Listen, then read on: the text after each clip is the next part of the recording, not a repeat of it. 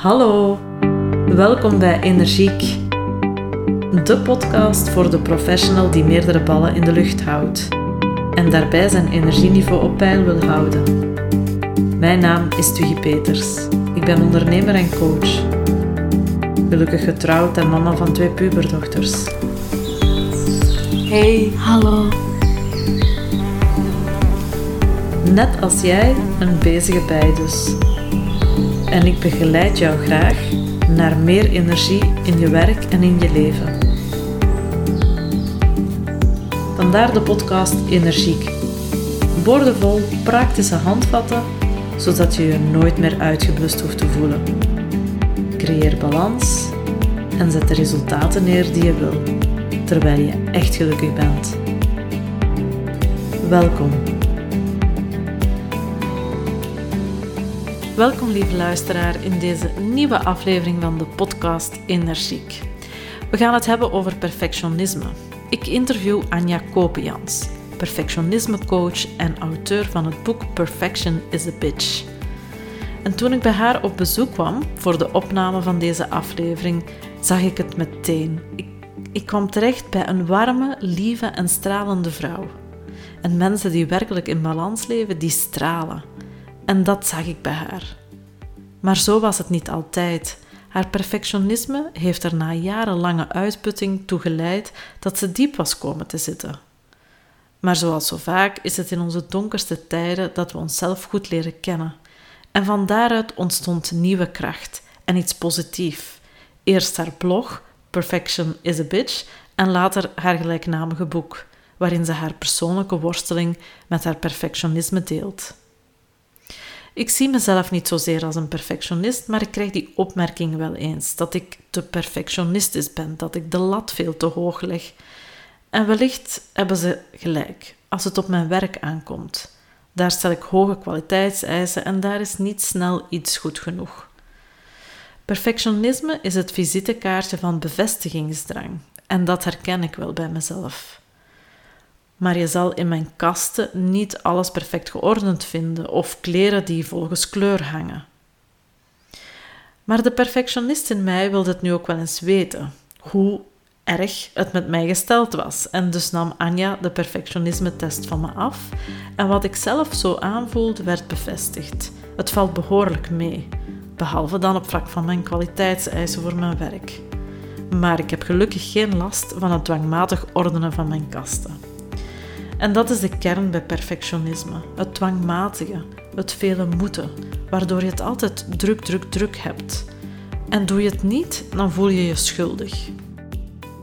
Gelukkig is perfectionisme een aangeleerd gedragspatroon en dus kan je het ook opnieuw afleren. Wat en hoe precies kan je allemaal ontdekken in deze nieuwe aflevering Perfection is a Bitch met Anja Kopians. Veel luisterplezier!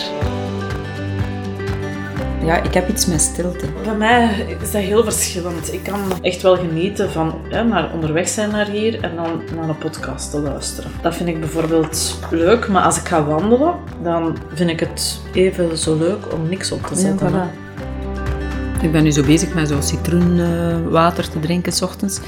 En ik vind dat je daar zo minder zin hebt in koffie. Want het is mijn eerste vandaag. Oef, bij mij de derde al, denk ik. Mm. Ik ben Anja Kopians, ik ben auteur. Ik heb een boekenreeks, uh, Lou, voor jonge ouders. Een opvoedingsconcept met opvoedingstips rond zinnelijkheid, slaaprituelen en de instap naar school. Maar nadien ben ik mij gaan verdiepen in perfectionisme. En nadien heb ik ook Veerkracht in onderwijs geschreven om dat onderwijsverhaal eh, een beetje af te ronden, de kers op de taart, zeg maar. En dat gaat dan in feite uh, ja, over welbevinden aan beide kanten van de lessenaar, zowel voor de ja, leerlingen als de leerkrachten. En uh, wij zitten hier vandaag om te praten over perfectionisme voornamelijk. Um, is dat iets wat je in het onderwijs vaak tegenkwam dan? Ja, zeer vaak. zeer vaak. En ik uh, was uh, zelf ja, daar toch ook wel een beetje het slachtoffer geworden van mijn neiging naar perfectionisme.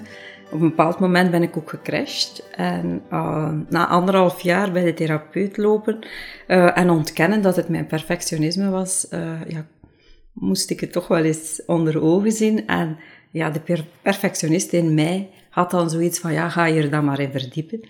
En dan heb ik heel mijn leven omgegooid. Wat is dat nu precies, perfectionisme? Het is sowieso geen karaktereigenschap. We zijn niet geboren als perfectionist. Perfectionisme is in feite het visitekaartje voor bevestigingsdrang. Ergens hebben we in ons onderbewuste de gedachte ontwikkeld dat we zelf niet goed genoeg zijn en we voelen dat ook niet meer. Vandaar dat wij vooral een gedrag zijn gaan ontwikkelen om aan de verwachtingen die we denken dat anderen hebben, te gaan voldoen. En dat kan heel lang goed lopen, want dat is al van kleins af aan ontstaan. En dat is een overlevingsmechanisme ook. Maar dat gevoel van ik ben niet goed genoeg, dat zit zo diep geworteld. En op een bepaald moment ja, strookt datgene wat je doet niet meer met wie dat je bent. En je gaat daar altijd verder en verder en verder in. Je wilt dus altijd meer, altijd beter presteren. En je hebt het vooral heel druk. Druk, druk, druk, zeggen mensen dan als je vraagt hoe het met hen gaat. Omdat je wordt geleefd. Je leeft jouw leven helemaal op automatische piloot. En natuurlijk, dat kan niet blijven goed gaan. En we zien ook in onderzoek dat mensen die een burn-out zijn, telkens weer opnieuw bevestigen dat zij ook ja, worstelen met dat perfectionisme-patroon. Dus het is een gedragspatroon. Wat uiteindelijk ook goed nieuws is, want dat betekent dat je het kan afleren. Inderdaad, gedrag leer je aan, maar kan je ook afleren. Maar dat lijkt me niet zo eenvoudig te zijn. Als je jarenlang in zo'n patroon zit, gedreven door de dieperliggende overtuiging: ik ben niet goed genoeg. Werk je dan, um, of dien je dan vooral op dat overtuigingsniveau te werken of op gedragsniveau? We werken met het onderbewuste om het perfectionisme-patroon ja, als het ware te gaan herprogrammeren. We worden geboren als vrij kind en dat is het deel dat ons in staat stelt om onbezorgd te zijn, om ja, creatief, speels in het leven te staan, om ons niet aan te trekken in feite wat anderen van ons denken. We zijn vol zelfvertrouwen, we twijfelen niet aan onszelf, we voelen ons ook onvoorwaardelijk geliefd. We zijn spontaan, onbezonnen en al datgene dat we doen, doen we op een heel enthousiaste en speelse manier. Als je gewoon wie dat we zijn als kind en als je kinderen in jouw omgeving gaat observeren, ga je dat ook wel zien. Zij denken niet na over datgene wat zou kunnen fout lopen, wat de gevolgen zouden kunnen zijn van datgene wat ze doen. Maar door goed bedoelde opmerkingen, ik ga er onmiddellijk bij zeggen, van onze omgeving, is er een ander deel ontstaan in onze kindertijd, ook in onderwijs. Soms ja, gebeurt er iets in een mensenleven, een traumatische ervaring, uh, pestgedrag ook. En dat zijn allemaal zaken die er kunnen voor zorgen dat zo'n kind zich niet goed genoeg voelt en dat dat perfectionisme deel ontstaat. En dat deel zorgt ervoor dat we dus altijd naar meer en beter gaan streven. Maar dus heel onbewust is die kiem in ons onderbewuste geplaatst dat wij zelf niet goed genoeg zijn en dat wij vooral aan de voldoeningen van de ander moeten gaan voldoen. Wij moeten vooral heel veel. En als we niet aan dat moeten dat we denken dat er is kunnen voldoen, hebben we ook nog eens heel veel schuldgevoelens. En dat zorgt er natuurlijk voor dat dat uh, perfectionisme-patroon voortdurend groter wordt. Dat dat voortdurend sterker wordt en helemaal ons leven gaat beheersen. En dus door de methodiek, uh, die OCP, gaan wij proberen die beide delen, dat vrij kinddeel en dat perfectionisme deel, of dat deel dat het perfectionisme-patroon aanstuurt, in evenwicht te brengen. Het is niet de bedoeling dat we er gaan voor zorgen dat dat perfectionisme-deel helemaal verdwijnt, want dat heeft uiteindelijk in het verleden ook heel veel goeds voor ons gedaan. Dat heeft ervoor gezorgd dat we bepaalde zaken bereikt hebben. Maar het is de bedoeling dat het meer in balans is, want wanneer je echt daar heel veel last van krijgt, dan ontstaan er ja, lichamelijke problemen, ook op mentaal en emotioneel vlak. Ja, stroomt het allemaal niet meer. En ga je op zoek naar wat dat de oorzaak kan zijn. En als dan perfectionisme werkelijk jou verlamt, als het ware, dan is dat heel belangrijk dat je ook beseft dat dat ook wel goede dingen voor jou gedaan heeft. Want daarin uh, merken we toch vaak dat mensen zoiets hebben, ja, ik wil er helemaal vanaf. Maar dan is men nadien ook niet meer tevreden. Dan zwaait de slinger eigenlijk in de andere richting. Hè? En dan kan ik mij voorstellen dat, dat mensen gaan um, ja, een beetje de laissez-faire uh, attitude misschien gaan aannemen, maar dan bereiken ze niet de dingen die ze zouden willen bereiken wellicht. Het is de bedoeling om ja, je doelen nog bereiken, uh, tevreden zijn over je prestaties, voldoening vinden in datgene wat je doet, dat je dat hand in hand kan laten gaan met dat leven in balans. Mm -hmm. En dat leven in balans leiden, dat betekent niet dat je ineens heel nonchalant wordt, uh, want bepaalde dingen ja, heb je je ook eigen gemaakt. En ja, ik zou het ook echt niet kunnen verdragen dat mijn boeken vol fouten staan. Of wanneer ik een lezing geef, dat, dat de mensen naar huis gaan en het gevoel hebben dat, ja, dat ze een avond hebben gespendeerd en er niks uit meenemen. Dus het is wel de bedoeling als ik iets doe, dat ik het goed doe. Ja, het klinkt een beetje alsof um, het perfectionisme een soort uh, ego-ontwikkeling is. Hè? Zo, dat ontwikkel ik om hè, mij staande te houden in de maatschappij, vanuit inderdaad die kindertijd en vanuit uh, dingen die je meemaakt. En um, dat je zo inderdaad terug contact moet kunnen maken met een soort van bron, uh, natuurlijk staat van zijn. Maar als je natuurlijk alleen in die natuurlijke staat blijft zitten, dan uh, je hebt het ego nodig soms om dingen te realiseren. Hè. Ze moeten zo hand in hand kunnen gaan. Mensen die in begeleiding komen, werken dus echt met die twee delen. Mm -hmm. En soms vertellen ze mij dat zo van... Uh, ja, het is alsof beide delen hand in hand verder gaan nu. ik vind dat dan altijd een heel mooi, mooi beeld. Dat, dat is echt sterk visueel ook. Uh, dat je dat bijna kan zien. Ja. Um, en ik, ja, ik merk gewoon van hoe, hoe effectief uh, dat heel de methodiek werkt. Ja. Uh, het, je kan het natuurlijk niet, niet echt illustreren. Het is, het is een traject.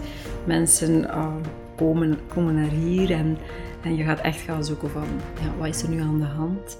En op welk vlak manifesteert het zich ook? Want het ene perfectionisme-patroon is niet het andere.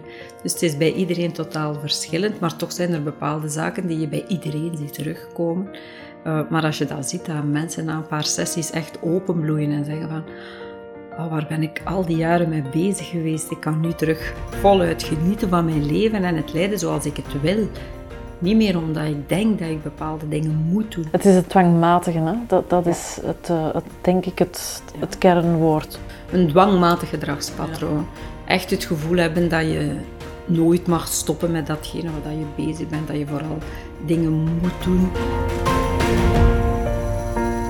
En als je bijvoorbeeld zegt van oh, het is deze namiddag mooi weer, wat we nu niet kunnen zeggen, maar...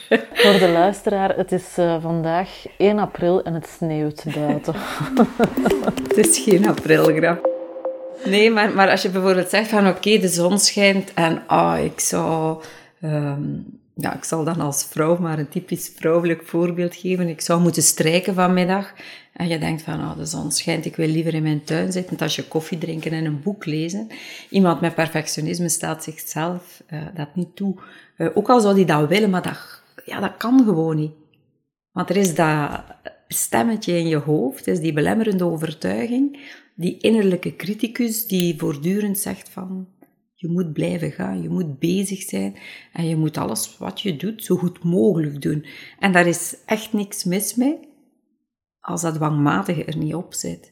Maar dat is nu net wat er met perfectionisme aan de hand is. Het is één en al dwangmatig. Het onderliggende aan het dwangmatige, kan ik me voorstellen, is angst. Want um, wat gebeurt er met mij als ik dat niet allemaal um, volbreng of niet allemaal ja, realiseer? Um, dan, ja, dan ben ik niet goed genoeg. En dat is een angst of gevoel. Ik denk dat, dat het vooral het lage zelfbeeld is. Ja. Van, ik ben niet goed genoeg. Maar inderdaad, angst om niet aan de verwachting van je omgeving te voldoen, is natuurlijk iets dat verlammend werkt. Angst is nooit de juiste drijfveer. Je sprak daarnet al van perfectionisme in een specifieke context. Dus voor de ene persoon uit het zich in die context en voor een andere persoon in een andere context. Zijn er um, contexten waarvan je zegt, daar zien we het vaker of daar wordt het, ja. het onderwijs?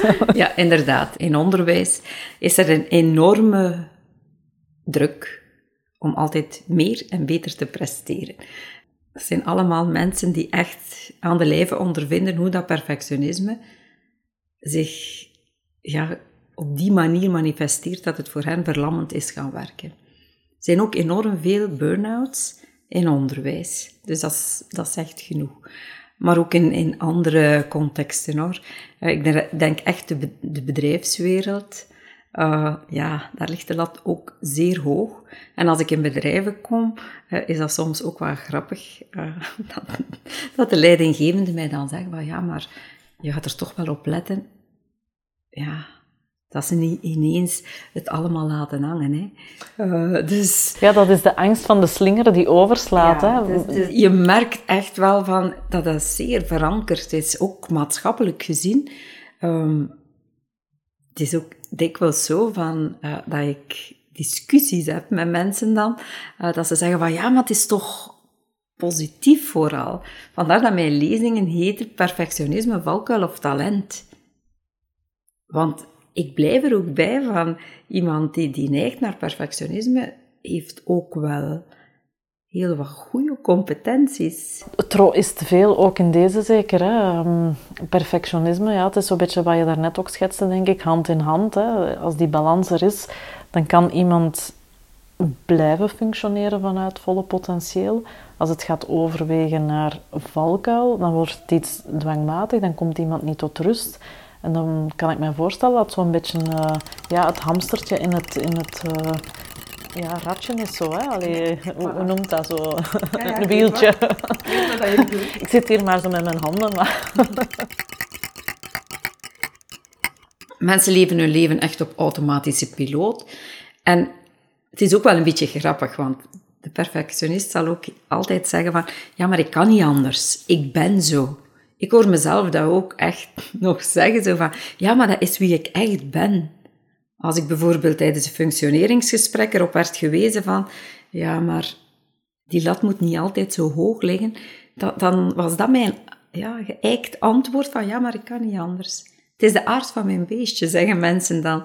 En als ik dat hoor, dan weet ik onmiddellijk van, mm, want we zijn niet zo geboren, dus het is aangeleerd gedrag. Mm en dat is, ja, dat kan je aanpakken. Wat zijn de kenmerken van perfectionisme? Of hè, je hebt er nu net al eentje geschetst. Ik koppel het altijd aan vijf zaken die, die we allemaal herkennen als perfectionisme. Mhm. Oog voor detail, orde, netheid, structuur en hoge kwaliteitseisen. Maar dan zijn er zoveel meer symptomen die, die we er niet aan koppelen. Maar dat zijn wel de symptomen die heel vaak voor stress zorgen. En dan denk ik aan angsten bijvoorbeeld, een groot verantwoordelijkheidsgevoel, piekeren, keuzestress. Altijd blijven doorgaan, dus niet kunnen stoppen met datgene wat je aan het doen bent, waardoor dat je ook niet meer tot rust komt. Uitstelgedrag is ook zo echt een hele uh, zware toch wel. Controledrang. Niet kunnen delegeren. Dus dat zijn zo allemaal dingen die we niet zien als de symptomen van perfectionisme, maar het wel echt zijn. Een laag zelfbeeld hoort daar ook bij. En dan ook in, in het omgaan met anderen, uh, blijken wij toch als perfectionist niet altijd uh, ja, de makkelijke persoon te zijn. Dat is interessant. Vertel. Ja, mensen met perfectionisme um, ja, het vaak heel moeilijk hebben. Verwachtingen bijvoorbeeld, die gaan we niet snel uitspreken. We gaan conflicten uit de weg gaan. We hebben zelf uh, het idee, onbewust, dat we vooral moeten zorgen voor onze omgeving, maar daarbij vergeten we één ding, dat, dat we ook moeten zorgen voor onszelf. En we vergeten onszelf een beetje, waardoor dat we ook daarin altijd maar over onze grenzen laten gaan. Dus maar die, die conflicten uit de weg gaan bijvoorbeeld, die verwachtingen niet uitspreken, dat is allemaal vanuit die onderliggende gedachte. Ja, ik mag dat niet doen, want de ander gaat mij niet leuk meer vinden. De anderen gaan mij lastig vinden. Ook dat moeten zorgen voor. We willen vooral die ander ja, zo goed mogelijk verzorgen, zodanig dat hij ons fantastisch vindt. Want zelf vinden we ons niet meer fantastisch. Ja, ik denk dat dat, dat, dat een heel belangrijk aspect is dan. Hè, van ehm, wat is de onderliggende intentie? Want je hebt, hè, zoals je de perfectionist in jou hebt, heb je ook de people pleaser in jou. Ik denk dat er mensen zijn die echt zo het idee hebben van allee, ook genieten van het zorgen voor anderen en daar ook heel, allee, heel veel energie uit halen. En dan is er misschien weer niet dat dwangmatige karakter. Maar zo dat het komt vanuit de intentie, denk ik dan, ik moet dat hier allemaal perfect doen, dus ook perfect zorgen voor de anderen. Ook wel vanuit de insteek, ik moet dat doen om aan die ander zijn verwachtingen te voldoen. Dat is natuurlijk iets dat in ons hoofd zit. Dat is daarom niet echt het geval. Maar we denken dat wel. Dat de ander daar ja, ja zo over denkt. Dat hij die verwachtingen heeft. Dat hij ons anders niet leuk gaat vinden of niet graag meer gaat zien. Dus wij gaan in feite voortdurend dat gedrag stellen om aan die verwachtingen van die ander te voldoen. En zoals je daarnet zei, de people pleaser.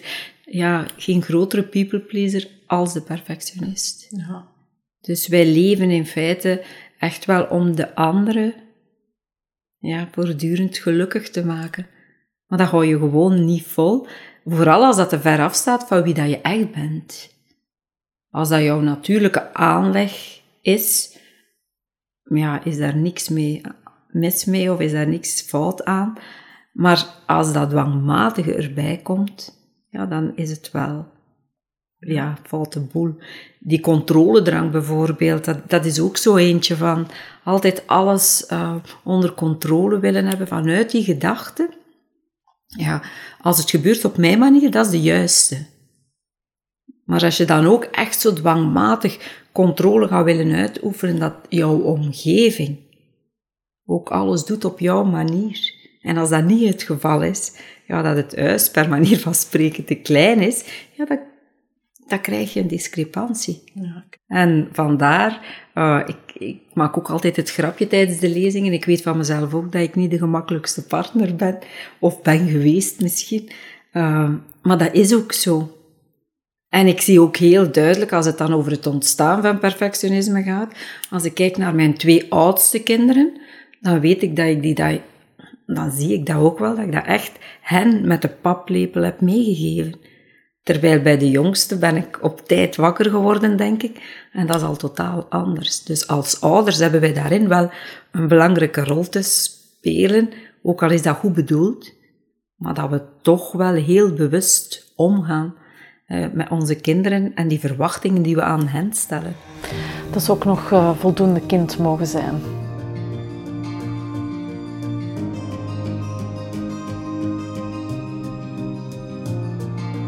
Je gaf daarnet uh, de vijf kenmerken.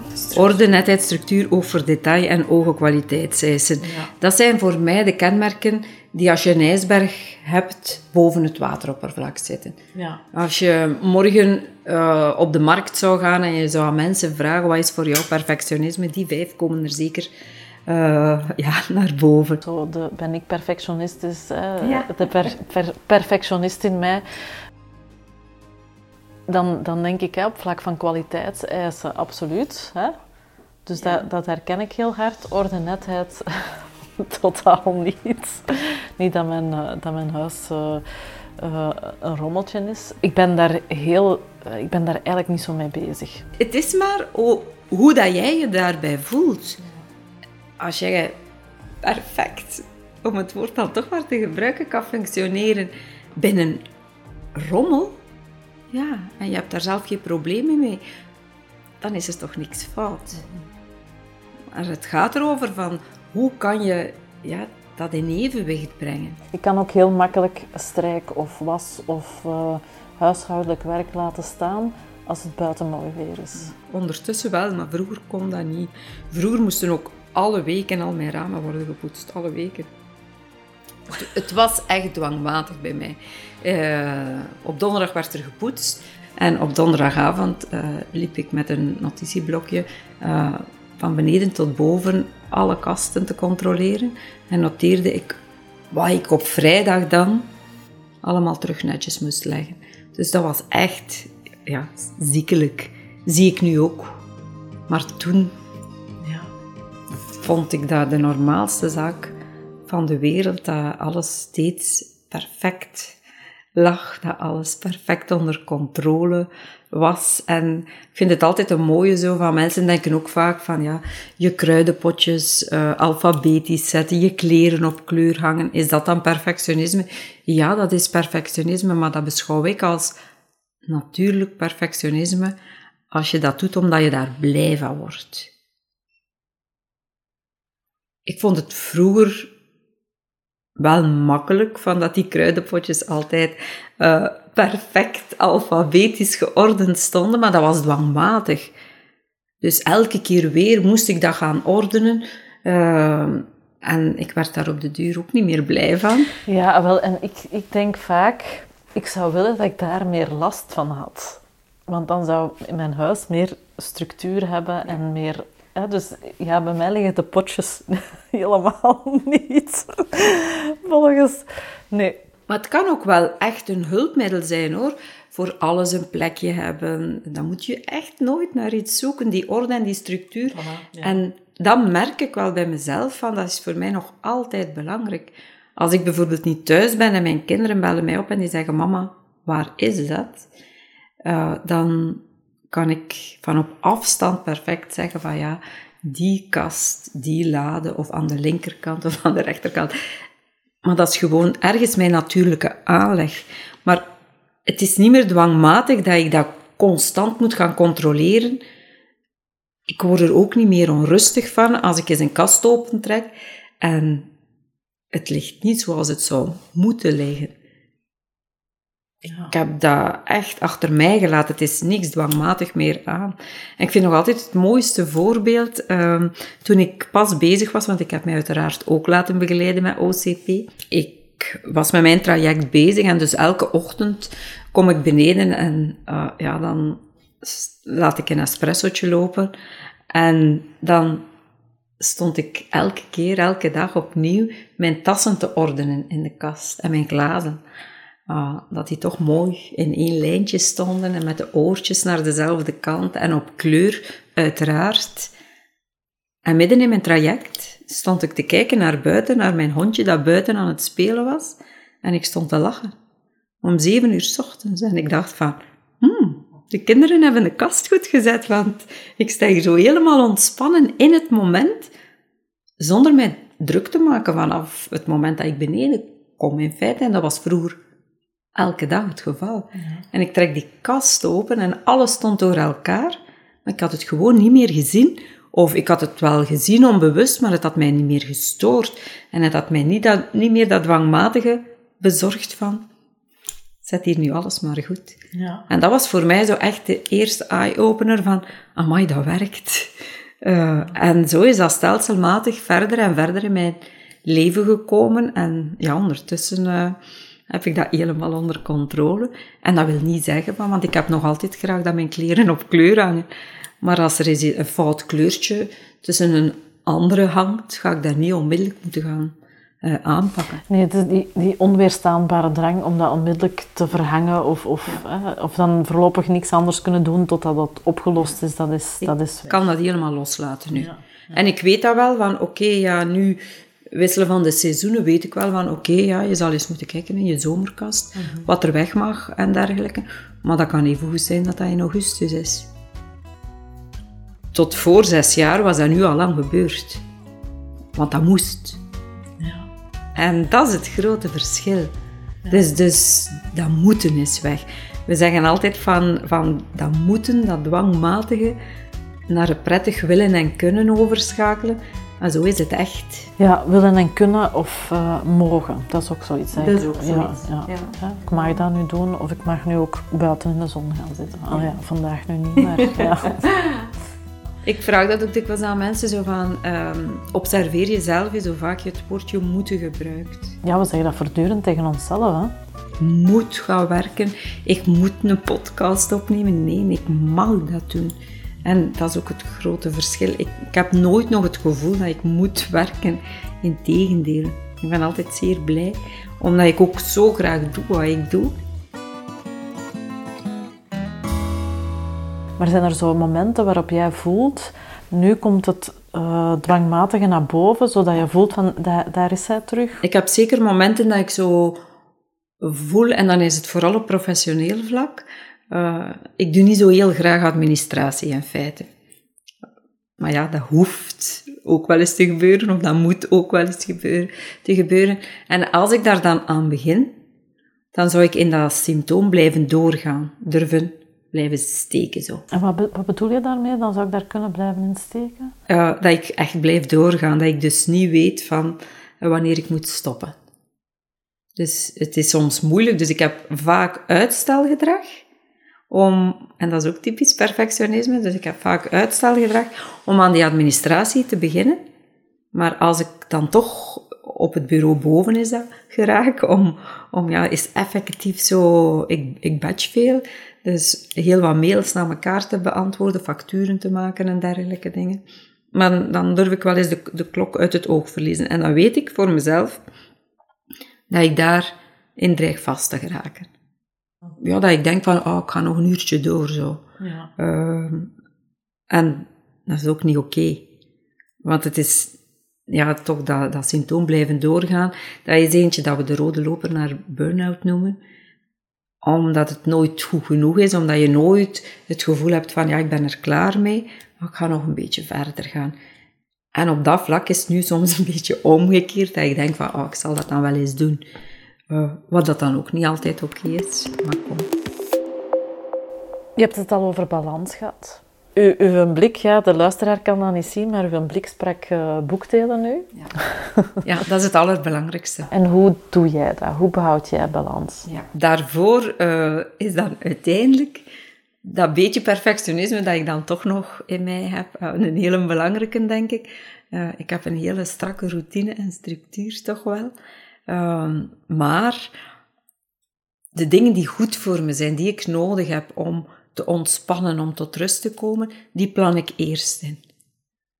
Dat is zo echt voor mij uh, ja, de allerbelangrijkste switch geweest, denk ik. Dat ik vroeger die dingen die ik graag doe, of die ik nodig heb om ja, mijn, mijn energielevel aan te vullen, ja, die ging ik wel eens doen als er tijd voor was. Maar als perfectionist is er nooit tijd. En ben je altijd druk bezig en heb je altijd van alles te doen. En nu doe ik dat omgekeerd. Nu ga ik echt kijken, ja, wat is er nu voor mij belangrijk? Wat heb ik zeker nodig? En daar rond ga ik al mijn activiteiten uh, inplannen. Als ik bijvoorbeeld s'avonds een lezing geef en het is langer dan een uur rijden, ga ik altijd overnachten. En de volgende dag plan ik vrij en dan ga ik België ontdekken. En dat zijn leuke dagen voor mij. Ja. zo echt op mijn tempo, lekker ontbijten. Uh, echt op het gemak, zo opstarten. En ik uh, ga dolgraag wandelen. In feite ook pas sinds een jaar of vijf, zes zo. En dan ga ik een hele lange natuurwandeling doen. Helemaal op mezelf. En daarvan kom ik tot rust. En dan weet ik van, ja, dan, dan kom ik opgeladen terug Zelfs al moet ik dan file trotseren, daar, daar, heb ik helemaal geen moeite mee. Dan. Nee, want je hebt eigenlijk eerst iets gedaan waarvan je weet, dat laat mijn batterij op. Dus dat, geeft, hè, dat vult weer jouw uh, emmertje veerkracht. Voilà. Waardoor die stressprikkels van een file wellicht uh, minder binnenkomen. Ik heb altijd ergens gaatjes in mijn agenda voor onvoorziene zaken. En, en die ruimte om dingen te gaan doen die je op dat moment wil gaan doen. Want dat is ook al een fout die we toch wat vaak, denk ik, maken, zo ons sociaal leven te druk invullen, waardoor dat we ook dan die balans niet kunnen herstellen, want dan word je ook weer geleefd. Ja. Op dat vlak is corona voor mij echt een geschenk geweest. Ja, hoor ik van veel mensen. Ja, en ehm, iets wat ik daar uh, aan overgehouden heb, is lege weekends. Zalig, hè? Ja, echt. Ehm, ja, ik, ik ik krijg soms echt zo een beetje een, een kramp als ik een bericht binnenkrijg om in het weekend iets te gaan doen. En dan denk ik, nee, ik wil in het weekend niks doen. ik hou mijn weekend vrij. En dat is, dat is niet dat ik niet meer met vrienden wil afspreken, maar ehm, de rust hebben van weten dat ik kan uh, tijd nemen om te koken, tijd nemen om naar de winkel te gaan. Dat dat niet hè, zo die rush is die daar zo tussendoor, ik, ik heb het, ehm, denk ik, gisterenavond nog gedacht van hoe deed ik dat eigenlijk vroeger, hè, toen, ehm, voor corona. Toen ging ik op zaterdagochtend, dat was echt een ongelooflijk ingeplande moment. Ik zorgde dat ik uh, het eten besteld had bij de koolruit. Mm, ik ging mijn dochter afzetten op de toneelles. Ondertussen ging ik eventjes naar de yoga. Eventjes zo, hè? Ja. Dan uh, kwam ik langs de koolruit terug en dan pikte ik mijn dochter op. Ik zou het nu niet meer kunnen. Nee. Ik zou zeggen, het is oftewel de koolruit, oftewel mijn dochter wegdoen, oftewel yoga. Het gaat om keuzes maken en een keuze heb je altijd. Uh, en het is trouwens een grapje in mijn lezingen van dat we er niet bij gebaat zijn naar de yoga te gaan als we daar op een holletje toekomen. Want eer dat je dan tot rust komt, ja, dan is jouw uurtje yoga al lang voorbij.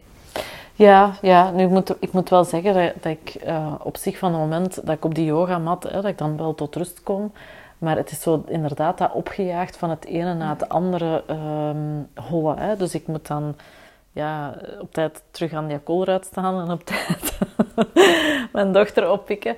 En ja, vroeger dacht ik echt, voilà, jongleren en dat lukt me allemaal. Ik, kan dat, hè? Ja, voilà, ik kan dat ook. Ik kan dat ook, maar ik vind dat... En dan, dan denk ik dat er toch ergens wat perfectionisme in jou zit, want wat doen we nog vaak als perfectionist? Ons vergelijken met de anderen, met onze omgeving. En als die dat allemaal kunnen, waarom zou ik dat niet kunnen? Want we denken, oh, die ander is altijd beter dan onszelf. Uh, en we gaan dat ook ja, een beetje in ons eigen leven gaan implementeren.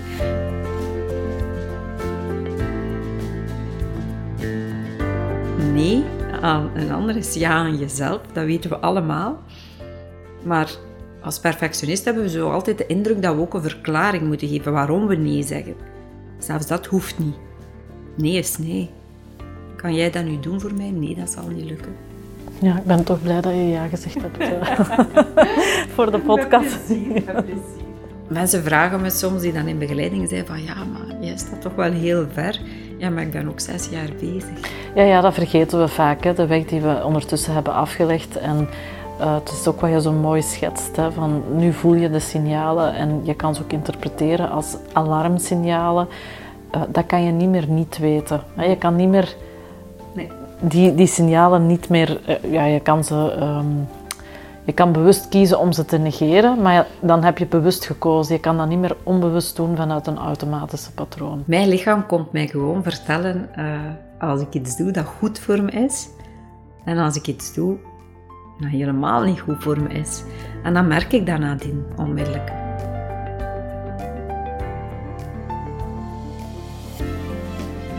En je kwetsbaar durven opstellen, is helemaal niks mis mee. Dat is iets wat ik jaren geleden wel dacht. Want in dat symptoom blijven doorgaan, bijvoorbeeld, van, van de perfectionist dan, zit zo heel sterk van, ja, opgeven is voor losers en ziek zijn, dat doen we niet. Maar als je ziek bent, ben je ziek. En ik dacht van dat corona op dat vlak een, een heel grote switch ging maken, maar ik denk van ondertussen van niet. Nee, dat is, dat is wat ik ook merk. En wat ik vaak hoor in mijn praktijk is, is zo eh, mensen die eigenlijk zeggen van ik was opgelucht dat de dokter mij thuis geschreven heeft. En ik denk dat effect heeft corona in het begin ook gehad. Ja. Opgelucht van ik uh, kan thuis blijven, ik kan van thuis uit werken. Ja, voor mensen met kleine kinderen is het wel niet eenvoudig geweest. Um, maar zo de druk van ik moet ergens zijn, ik moet, hè, dat, dat was eraf. Maar ik denk dat we even snel terug mee in die redrace worden ingezogen. Ja.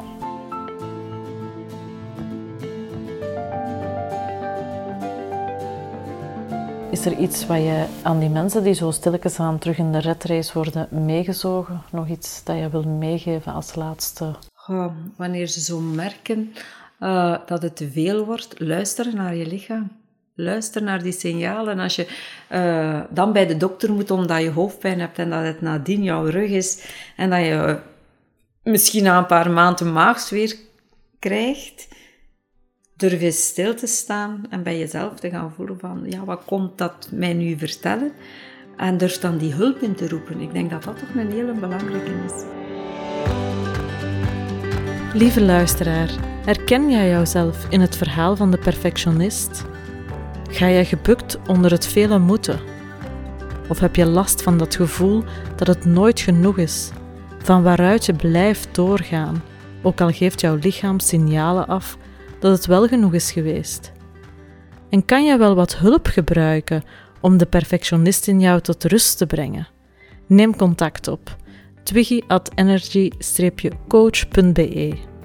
Ik begeleid jou en de perfectionist in jou graag naar meer energie in je werk en in je leven. En graag tot een volgende aflevering. Bedankt voor het luisteren naar Energiek. Ik ben Twiggy en ik wil dat jij als drukke professional je energieniveau op peil houdt. Haal je energie en bruikbare tips uit deze podcast en wil je dat anderen hier kunnen van meegenieten? Deel deze podcast met jouw vrienden, familie, collega's of geef deze podcast een review. Dat zou ik heel fijn vinden. Ik wens je nog een energievolle dag en tot de volgende aflevering.